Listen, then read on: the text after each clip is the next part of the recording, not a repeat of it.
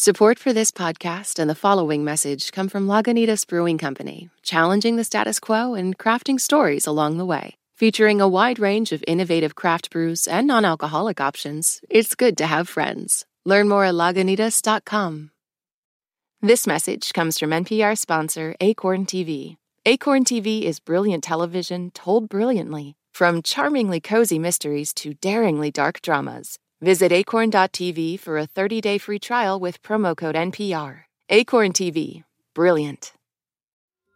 Taylor Swift has dropped a new album. She is the biggest pop star in the world, and everything she does makes news. I gasped. I was like, oh my God, I've been there, and you can identify with it. For a breakdown of Taylor Swift and her new album, The Tortured Poets Department, listen to the Pop Culture Happy Hour podcast from NPR. This is Fresh Air. I'm Tanya Mosley. How did menstrual periods, a natural monthly occurrence for more than half of the population, become so taboo? Periods? Hmm, periods. My palms are sweaty. I feel awkward about it because it's really weird. Like, there's a reason if you like cut yourself, then it starts bleeding, but I don't really think there's a reason if you just start bleeding from your private. I'm kind of nervous speaking about periods to be honest. Well, I call my period my evil best friend because she always come on time. She give me a hard time and sometimes I'm happy to see her if you know what I mean. So she's my evil best friend. That's a clip from the new documentary Periodical, which chronicles the social and political movement now underway to change everything from unfair taxation of menstrual products to erasing the stigma and shame that has plagued women throughout history. Emmy Award winning documentary filmmaker Lina Lyte Plioplyte talked with educators, scientists, doctors, lawmakers, and young activists who are traveling the country to advocate for equal access to menstrual hygiene products and the right to reproductive health education. Periodical is now on MSNBC and streaming on Peacock. Lina Lyte Plioplyte, welcome to Fresh Air. I am so excited to be here and to talk all about periods. Well, yes. Periods are one of those occurrences that, I mean, it, it, basically sort of blends into everyday life. What made you decide you wanted to do a documentary about it? One day I was writing my diary, um, writing about this beautiful event that happens to half of the world's population and how we do a lot of things while we bleed. You know, we run marathons, we work and, you know, don't say a peep, uh, even if we're in terrible pain. Mm-hmm. It's a beautiful cycle. It feels like, wow, some kind of mystery cycle. And then we're not supposed to talk about it. Right, and not only that, I feel like it's more than not supposed to talk about it. You're really not supposed to talk about it. And so I I was curious about this. Like, it's not just like Mm, I, we just don't kind of, you know, do you want to go to the bathroom? Yeah, fine. La, la. You know, it's not a taboo to go pee, but something about the tampon that becomes a taboo becomes like, oh, she did not. you know, I wanted to poke at this taboo. Yes. Well, I mean, in the documentary, I think one of the folks that you talked with said that throughout history, on one hand, our fertility is seen as our greatest asset and power. At the same time, we devalue menstruation. And it is a topic that we are conditioned not to talk about. So much so, I'm just wondering were you ever concerned that this would be a topic people wanted to watch a whole documentary about?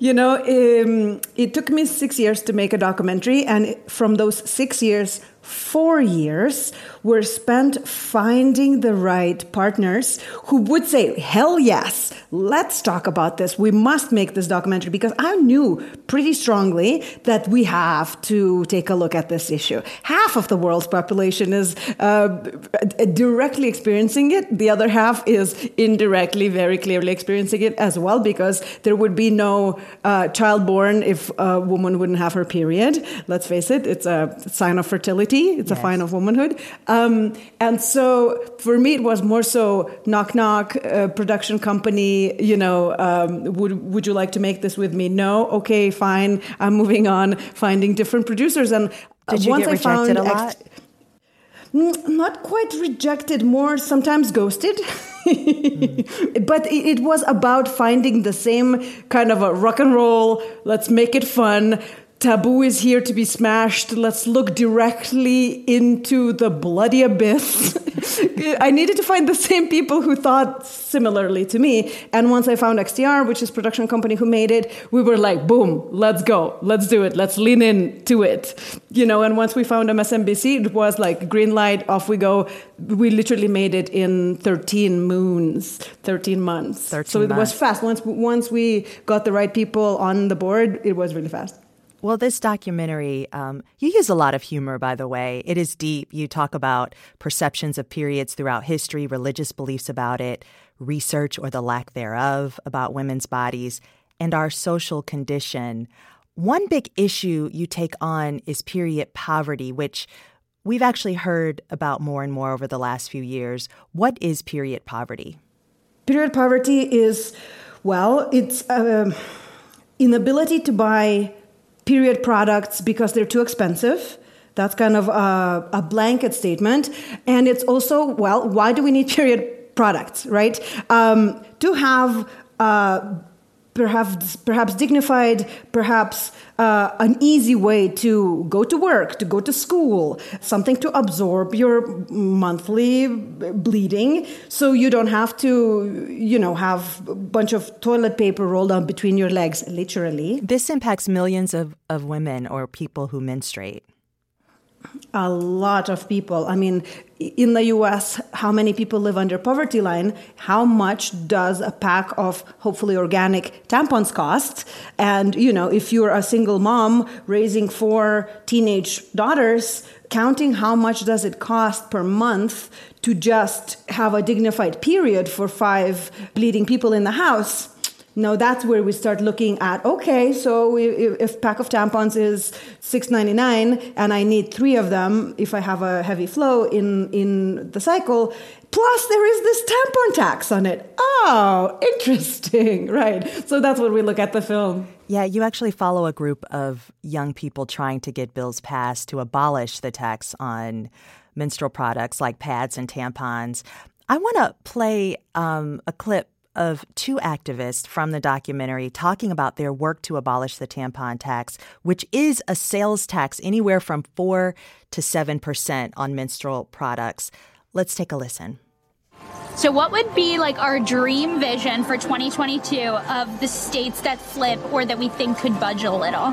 Texas, because we've, we've been working on them so long and because Right. we've won over the um, controller. Anything women's rights or social justice related in Texas, I think says a lot and could also be good momentum for anywhere in the South. Everything's bigger in Texas, so. Well, and Texas collects the most money Yeah. annually. I think about $25 million Yes. from the tampon tax. You just heard a clip from the documentary periodical about the menstrual period equity movement. And that was uh, two activists, one of them, Madeline Morales, who's part of this cohort of young activists on the front lines of this movement. Now, they were able to help flip that. The Texas tampon tax was actually eliminated this past September, and you followed them as they repealed uh, the tax in Michigan. Can you s- explain a little bit, though, uh, the argument on why um, the tampon tax is actually unconstitutional? Right. Um, tampon tax, what the hell is that? That's just extra tax that is right now in uh, 22 states in the United States. It's a sales tax. So whether you're part of the state or not, you get taxed on it. And it is applied to n- deemed non essential items. I'll give you an example toilet paper. Everybody must you know, have toilet paper for dignified bathroom experience. Uh, absolutely essential, thus not taxed. Somehow, menstrual products were deemed by the lawmakers non essential, nice to haves, kind of like deodorant. You know, if you have it, wonderful. If you don't, well, it's not the end of the world. So, in a lot of these states, that's what, what happened. Uh, this sales tax got applied to menstrual products.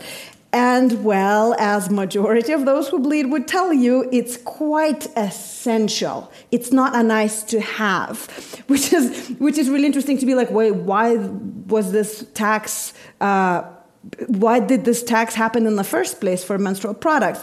Well, it turns out Laura Strausfeld, who is a wonderful activist and lawyer with Period Law, the one who you just heard in the clip, she started going around and talking with the lawmakers, majority of them Republicans, probably 99% of them men, and she started collecting information. What's going on here?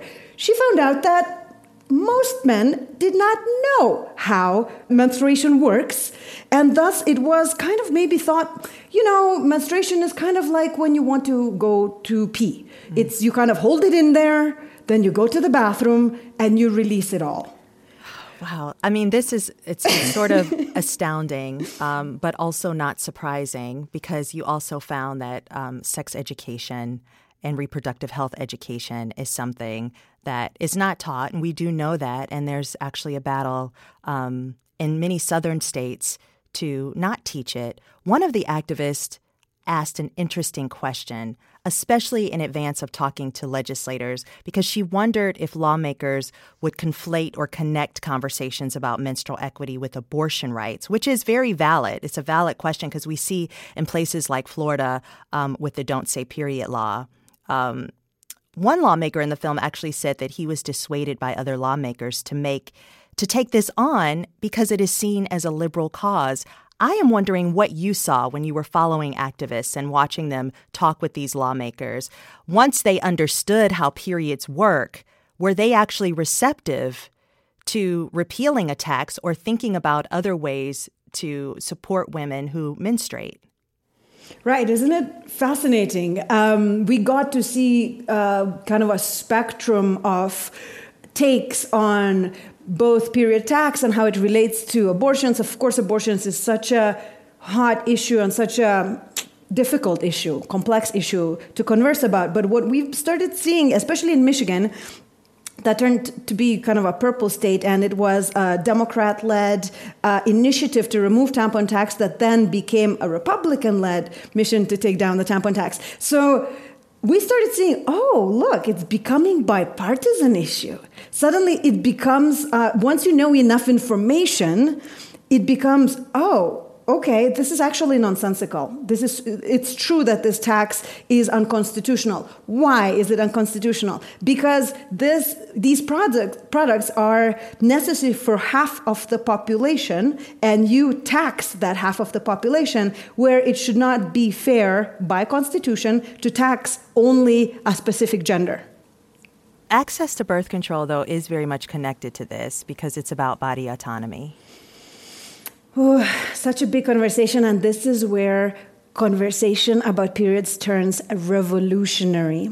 Because um, in majority of uh, educational systems in the united states you probably uh, first of all boys are kicked out of the class once we talk about menstruation which is so sad to me. And uh, you know the health class segregation I wish simply boys would learn about what's happening with the girls and girls would learn what happens with the boys. We would have so much more empathy, so much more compassion simply by understanding what's happening in the other body, which I don't inhabit.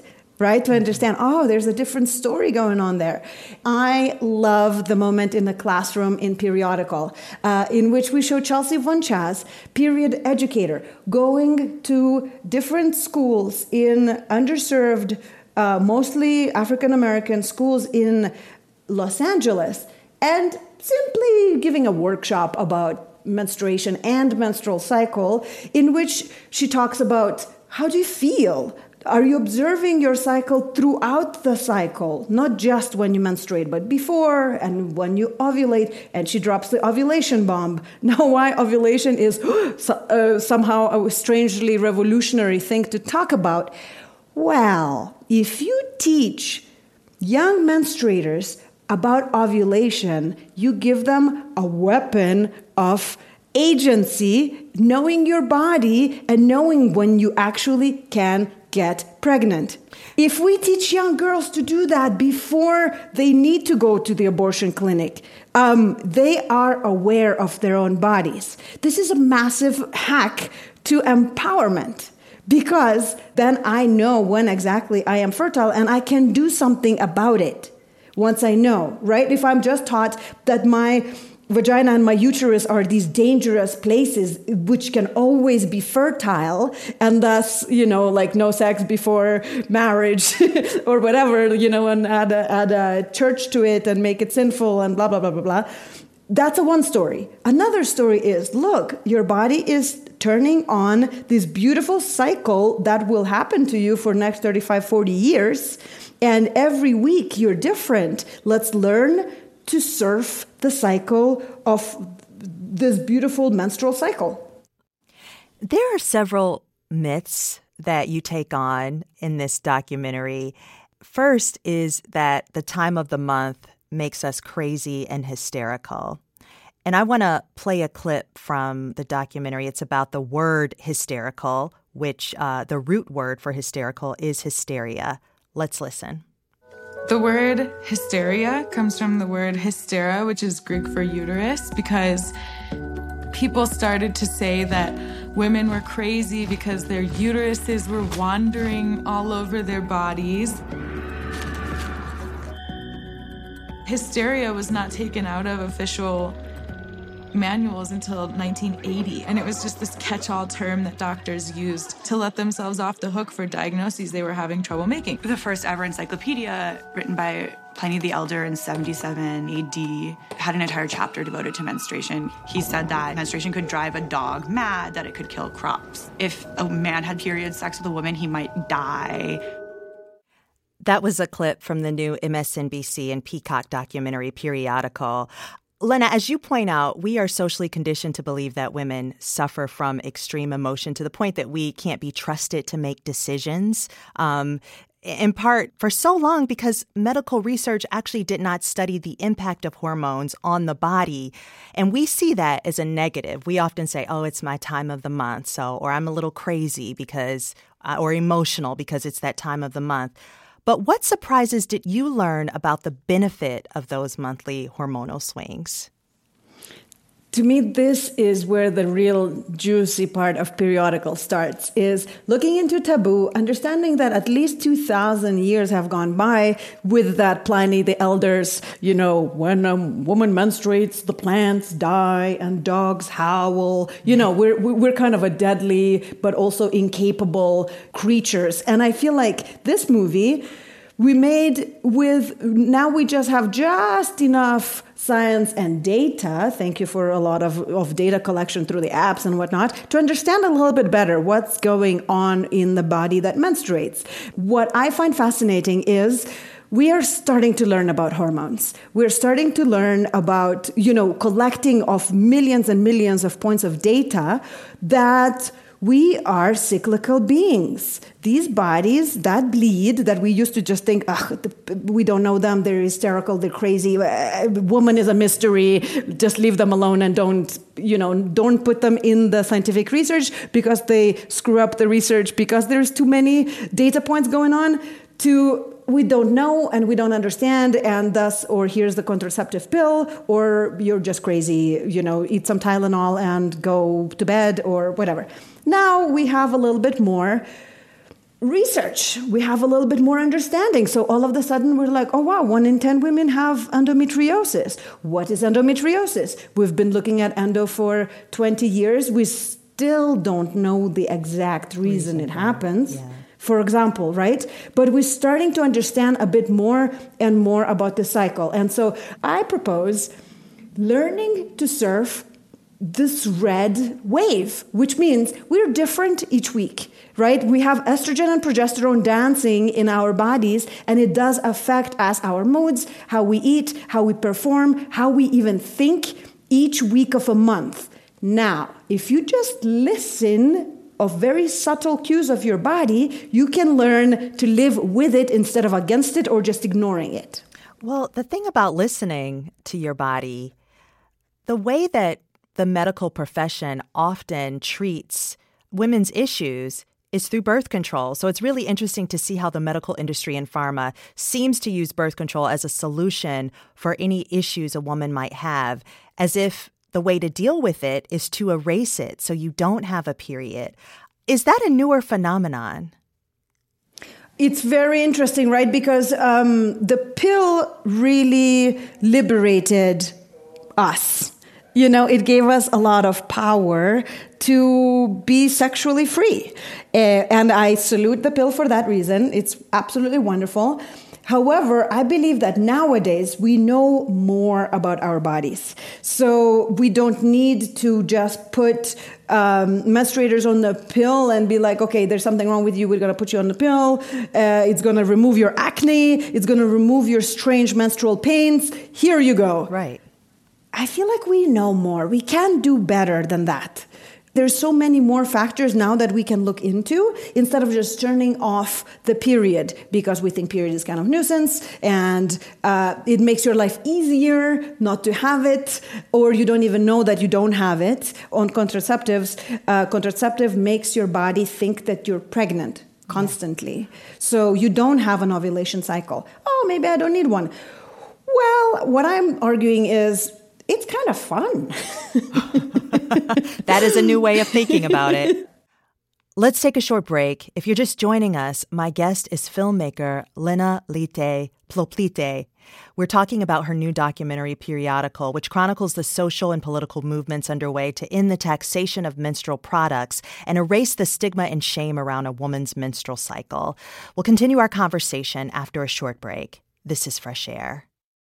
This message comes from NPR sponsor Stearns and Foster. To Stearns and Foster, your comfort is their everything. So they've made a mattress that's irresistible inside and out. Every Stearns and Foster mattress is handcrafted. Every stitch, every layer uses the finest materials, like indulgent memory foam and ultra-conforming IntelliCoils for the coziness you want with the support you need. Timeless quality for your most comfortable sleep. Stearns and Foster, what comfort should be. More at stearnsandfoster.com. Hi, I'm Tanya Mosley, co host of Fresh Air. Before we get back to our show, we want to take a minute to say thank you so much to our Fresh Air Plus supporters and anyone listening who donates to public media. Everything you hear from the NPR network really does depend on your contributions. For anyone listening who isn't a supporter yet, right now is a great time to get involved. If you like perks, Fresh Air Plus offers sponsor free listening and exclusive bonus episodes. If you want to make a tax deductible donation to your favorite NPR station or stations, that's great too. We've even had NPR Plus subscribers make additional contributions. No matter how you give, your donation helps us continue to bring you news and shows across the NPR network. If you value what we do here, please give today at donate.npr.org slash freshair or explore NPR Plus at plus.npr.org. Thanks. Today, we're talking to Emmy Award winning documentary filmmaker Lina Lyte Plioplyte about her new documentary periodical, which chronicles the social and political movement underway to lift the shame of a woman's menstrual cycle. Her feature length directorial debut, Advanced Style, about stylish women in the 70s, 80s, and 90s, is currently streaming on Amazon. Periodical is now on MSNBC and streaming on Peacock. A lot of us know about toxic shock syndrome, which can happen basically when you keep a tampon in too long. But in the early days of tampons in the 1970s, a significant number of women died using them. Why was that happening? Yeah, I don't know if many people know this, but um, in 1970s, Procter and Gamble created a super tampon, and they thought, "Wow, wouldn't that be convenient? Imagine putting a tampon in once." For all of your cycle. So, if you bleed your entire cycle, you would just have one tampon inside of you. Sounds amazing. Sounds so easy, especially when we're conditioned that this period is the most nu- nuisance thing ever. So why not to stick something in there that absorbs all of your blood for all of those days? Turns out it's a horrible idea. Turns out that it's like a bacteria breeding and toxic shock causing idea.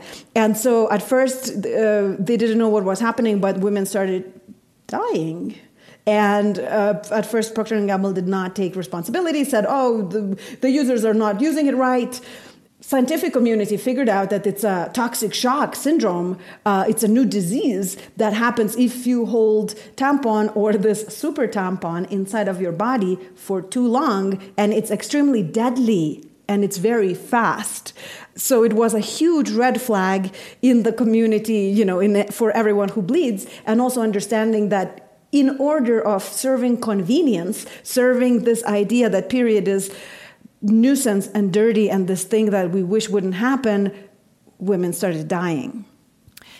This is important to talk about today because while that is not happening, you explore the chemicals used to make pads and tampons more absorbent and fresh smelling.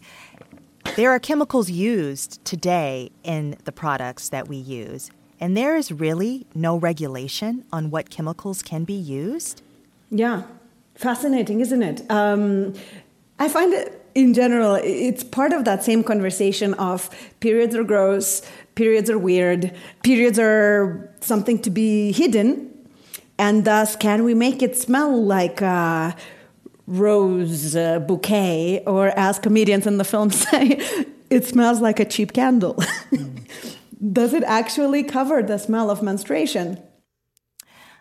As you note in the documentary, the U.S. has never really offered comprehensive sex education. How does that compare to other countries? Is this a universal issue? Oof, that's a very good question. Uh, and I wouldn't dare to make a worldwide statement about it. The whole point in the film was to focus solely on the United States. Why? Because it felt easy to be like, look, in India, women are not allowed to cook for their husbands when they're menstruating. Look, in Kenya, girls are missing school because they don't have supplies or running water to have menstrual products. And then we turned around and we saw that in New York City and Los Angeles, the same issues are true. And um, apparently, one in five girls has missed school because of her menstruation in the United States. Mm-hmm. In the United States. So I like not to exotifying the issue of, of mm, uh, period poverty, of in general issues with uh, bleeding bodies and access to products around the world, but looking directly into United States and to the metropolis too, into literally Los Angeles and New York, where we think, you know, we've got everything uh, figured out, and be like, oh, yeah, stigma is alive and well and also, stigma, once you shine a light on it, has a very short lifespan. Because if we all suddenly start talking about menstruation, guess what? Our daughters won't have the stigma attached to it. So it's very fast, very quick that we can nix this stigma. We just need a critical mass of talkers, uh, celebrators. I don't know if I can say that. people who celebrate their menstruation, people who are loud about their tampon needs or their cramps or their PMS, or for God's sakes, the menopause. The menopause, which we'll get to for sure. You actually visited members of the Lakota tribe. What did you learn about how they perceive a woman's cycle? Oh my. Um, visiting Native Americans and sharing their story uh, was one of the most important and my favorite scenes in the whole film. Why? I've always known that Lakota has a Ishnati ceremony, which is a four day ceremony when uh, a girl gets her first period. And I thought, imagine that in the United States, where majority of us live in this kind of a shame of menstruation and, you know, not talk about it and hide your tampon in the sleeve as you go to the bathroom, or do you have a tampon?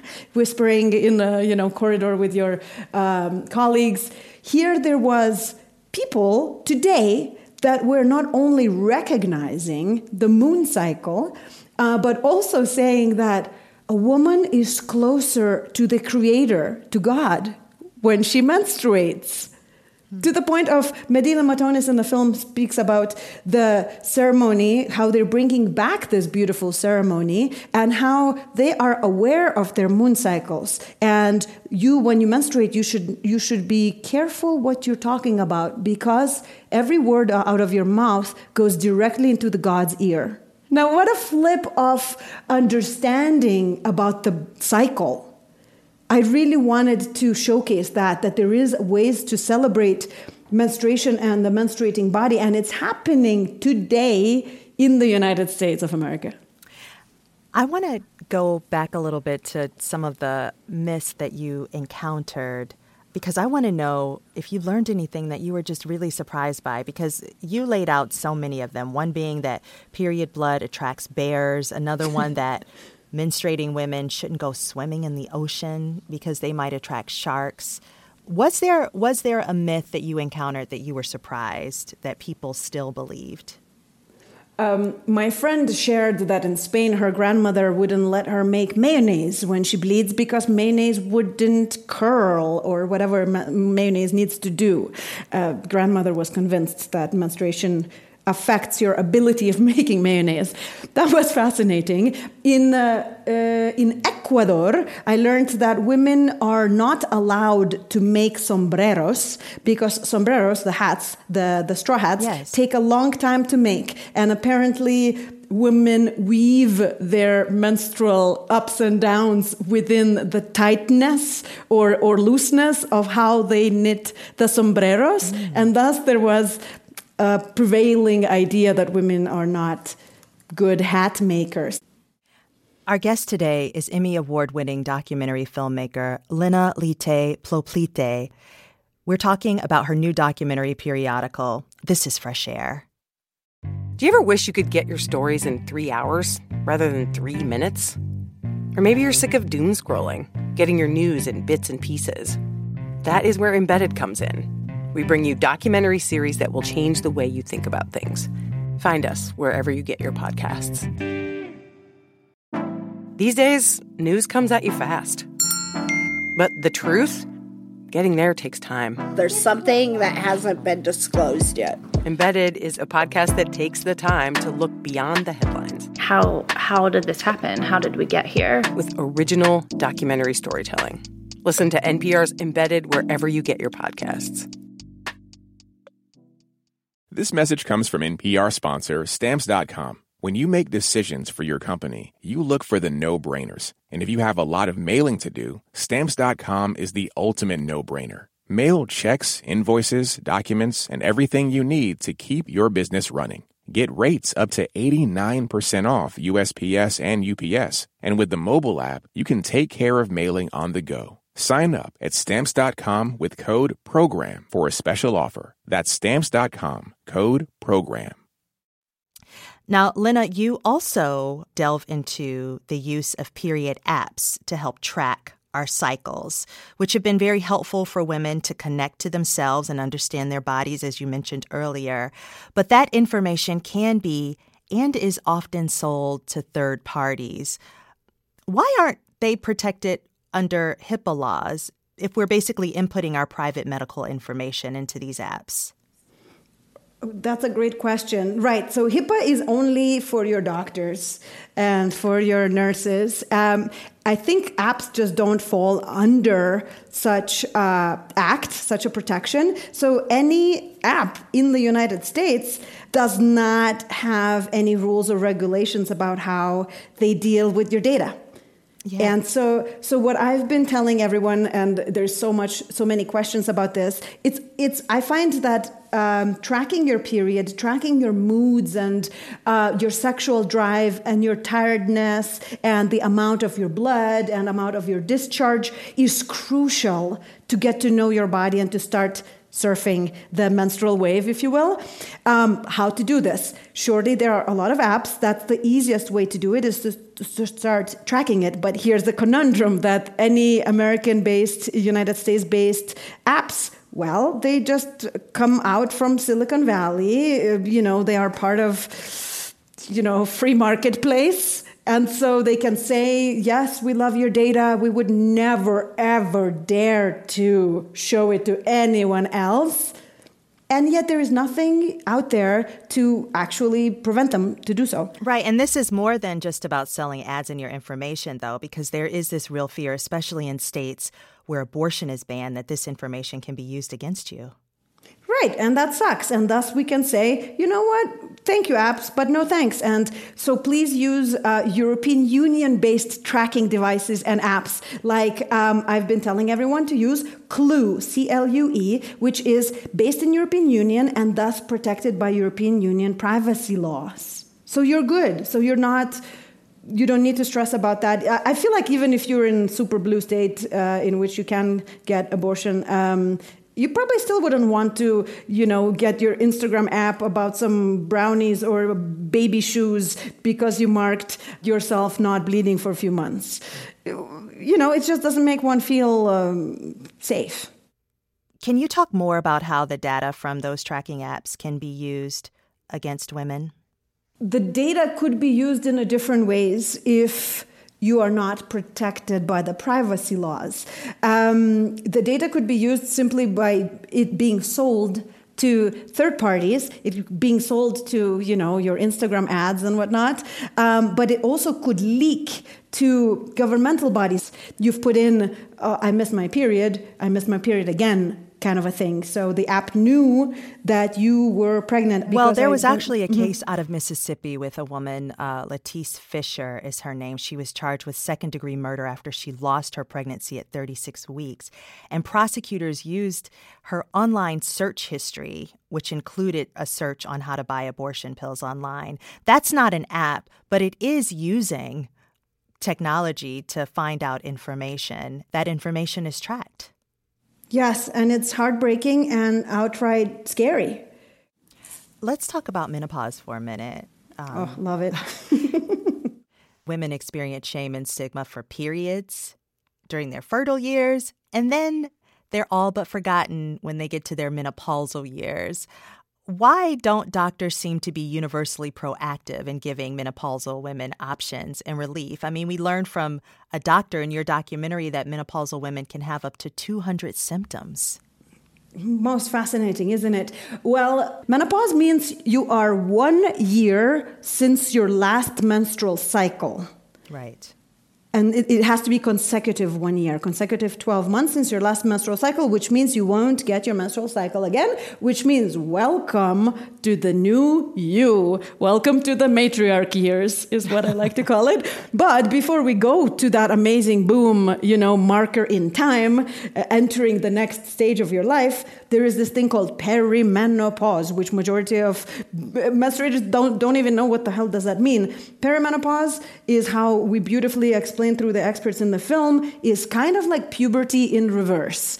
It's those last years of your period. If you remember when you entered your period, first few years were kind of funky and zits and anger and crying and random periods, uh, that sort of thing. Well, they say that it can also happen on the other book end of your cycle, and thus it is normal, and thus 200 symptoms, uh, sometimes including, you know, hot flashes or night sweats or forgetfulness or rage. Um, Naomi Watts shares her wild perimenopause story yeah. in the film. We're going to get to okay, so we're going to get to Naomi Watts' story. She shares that she experienced menopausal symptoms in her 30s. The average age to start menopause is around 51, 52. Let's listen to her explain. My cycle, um, it came late and it ended early. But 36 seemed super early, and there were all these women having babies in their late 40s. Um, so, I, but I did go to the doctor, and he said, Yeah, it looks like you're getting close to menopause. Now, there was no mention of perimenopause. There was no, I don't even think that word existed. You know, there was nothing said to me about it in, in the doctor's office. Certainly, no friends were using that um, word. I would crack jokes about having estrogen dips to sort of see if how oh I'm I'm having that too. You know, let's just see if that sparks up the conversation. And it was sort of met with crickets. Nothing. My friends were clearly either not there in that phase of their life or they weren't willing to talk about it. That's actress Naomi Watts talking about her experience with menopause for the documentary periodical. Lina, um, there's a lot at stake, as you mentioned earlier, um, for women to speak about this because there is so much expectation um, put on being youthful, especially in Hollywood. I think it's really interesting that you're doing this reframing because um, you're basically saying, okay, once all of those hormones are gone, a lot of women are reevaluating their lives, a lot of time for the better. What did people tell you about that time of life in this reframing? yes. Um, first of all, I adore Naomi Watts and the fact that she started speaking um, out loud about her perimenopause and menopause experience, which aligned so well with our timing to have her in our film and just to hear a really human story that even the celebrity of the caliber of Naomi Watts still didn't have the answers she wanted, which proves to you that this issue is very real and it's not just about specific parts of the population. Literally, everyone going through perimenopause and menopause find themselves a little lost, scared, and nobody to talk to, which is thankfully changing rapidly because of these women are speaking out. How freaking cool! Like we are literally living the revolution of menopause. Lina, thank you so much for this conversation. Thank you so much, Tanya. This was really, really, really fun. Lina Lyte Plioplyte's new documentary is called Periodical. It's now streaming on Peacock. Coming up, book critic Maureen Corrigan shares her list of the 10 best books of 2023. This is Fresh Air. Hey, I hear you have a birthday coming up. Yeah, you. If you're listening to this, that means you have a birthday coming up eventually. And here at Life Kit, we want it to be a special one. Magic can happen, and good luck can happen, and serendipity can happen if we're open to it. How to have a good birthday, even if you're not a birthday person. That's on the Life Kit podcast from NPR. This message comes from NPR sponsor Grammarly. Today, people are working to innovate and do more in their workdays, but coming up with fresh ideas and quick responses can be tough. Introducing Grammarly Go, a product offering personalized generative AI communication assistance that will change the way you write. With just a few clicks, Grammarly Go can ideate, compose, and rewrite thoughtfully, accelerating your productivity and unlocking your creativity. Go to grammarly.com slash go. I'm Jesse Thorne. Why did Cole Escola write a bonkers, extremely fictionalized play about Mary Todd Lincoln? Well, you know, it was 2020 and we were all so isolated. I, I just started doing research. Uh, but the truth is, uh, no, I just thought of it. We'll talk about that and more on Bullseye from MaximumFun.org and NPR. Maureen Corrigan's list of the 10 best books of 2023 is ready, and she says she only wishes the list could be longer. If you were to judge a year solely by its books, you'd have to say 2023 was outstanding. Here's my list of the year's 10 best books. Let's start with nonfiction. In her charged memoir, How to Say Babylon, Safiya Sinclair summons up her childhood in Jamaica and charts her gradual revolt against her Rastafarian upbringing. To call that upbringing strict would be like calling water wet. Sinclair's father, a celebrated reggae musician, dictated his daughter's diet, education, and appearance dreadlocks, no jewelry, and figure obliterating clothing. The pull of poetry, along with Sinclair's own innate resolve not to become a subordinate wife, someone, as she says, ordinary and unselfed, carried her into a wider world. Monsters by Claire Dederer is cultural criticism at its most incisive and wry. In this slim book, Dederer, who started out as a film critic, dives into the vexed issue of whether art created by men and some women who've done monstrous things can still be considered great. Should geniuses like Picasso, Dederer asks, get a hall pass for their behavior? David Grann, whose 2017 book Killers of the Flower Moon is now a film by Martin Scorsese, wrote a gripping new work of narrative history this year. Part Robinson Crusoe, part Lord of the Flies, The Wager tells the tale of a British ship of that name that broke apart off the coast of Patagonia in 1741 some of the stranded sailors patched together a rickety vessel and sailed 2,500 miles to Brazil. But then a second group of sailors from the wager miraculously surfaced, and the official survival story became much more complicated. On to fiction. Just the title of Lorrie Moore's latest novel tells you how singular and strange her vision is. I am homeless if this is not my home intertwines a Civil War story with a contemporary tale in which a man takes the body of his deceased beloved on a road trip. Moore here movingly literalizes the desire to have some more time with a loved one who's died. Up with the Sun by Thomas Mallon is a novel about showbiz strivers in mid to late 20th century America. It zeroes in on the real life actor Dick Kallman, who for a time was a protege of Lucille Ball's. Mallon, whose novel Fellow Travelers, about closeted gay men during the McCarthy era, is now a TV miniseries, is one of our most evocative and blessedly one of our drollest novelists. The Heaven and Earth Grocery Store by James McBride is mostly set in the historically black and immigrant Jewish neighborhood of Chicken Hill in Pottstown, Pennsylvania in 1925 when the state decides to institutionalize a 12 year old black boy who's been branded deaf and dumb. A group of neighbors violates boundaries of color and class to save him. If you think that premise sounds sentimental, you haven't read McBride, who contains the chaos of the world in his sentences. Talk about contained chaos.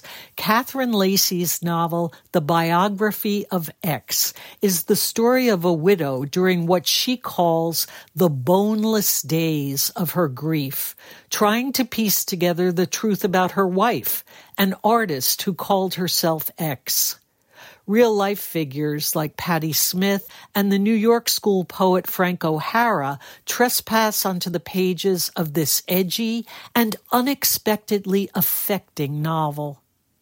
Paul Harding's This Other Eden is inspired by true events on Malaga Island, Maine, which was once home to an interracial fishing community. After government officials, under the sway of the pseudoscience of eugenics, inspected the island in 1911, Malaga's residents were forcibly removed. Harding's novel about this horror is infused with dynamism, bravado, and melancholy.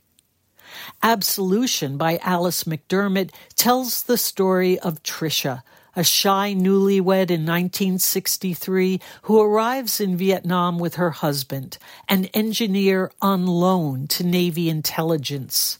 There she meets Charlene, a strawberry blonde dynamo who conscripts Tricia into her army of do gooders. McDermott, one of our most nuanced novelists, suggests parallels between the women's insistent charity and the growing American military intervention in Vietnam. Justin Torres's Blackouts won this year's National Book Award for Fiction. At its center is an extended deathbed conversation between two gay men about sex, family ostracism, Puerto Rican identity, and the films they love, like Kiss of the Spider Woman, an inspiration for this novel. Torres's title Blackouts refers to the blacking out of pre-Stonewall accounts of queer lives, what the younger of the two characters here describes as stories of something grand, a subversive variant culture, an inheritance. These books of 2023 are outstanding.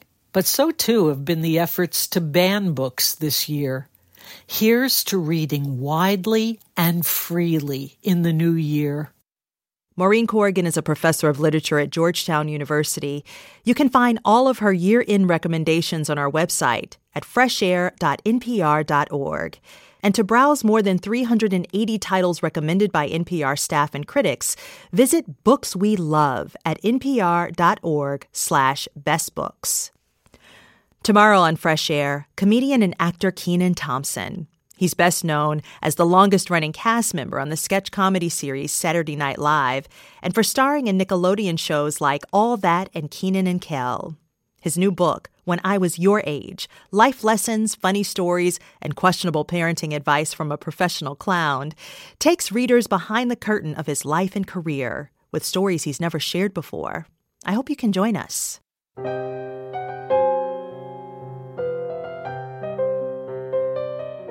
To keep up with what's on the show and to get highlights of our interviews, follow us on Instagram at NPR Fresh Air. Fresh Air's executive producer is Danny Miller.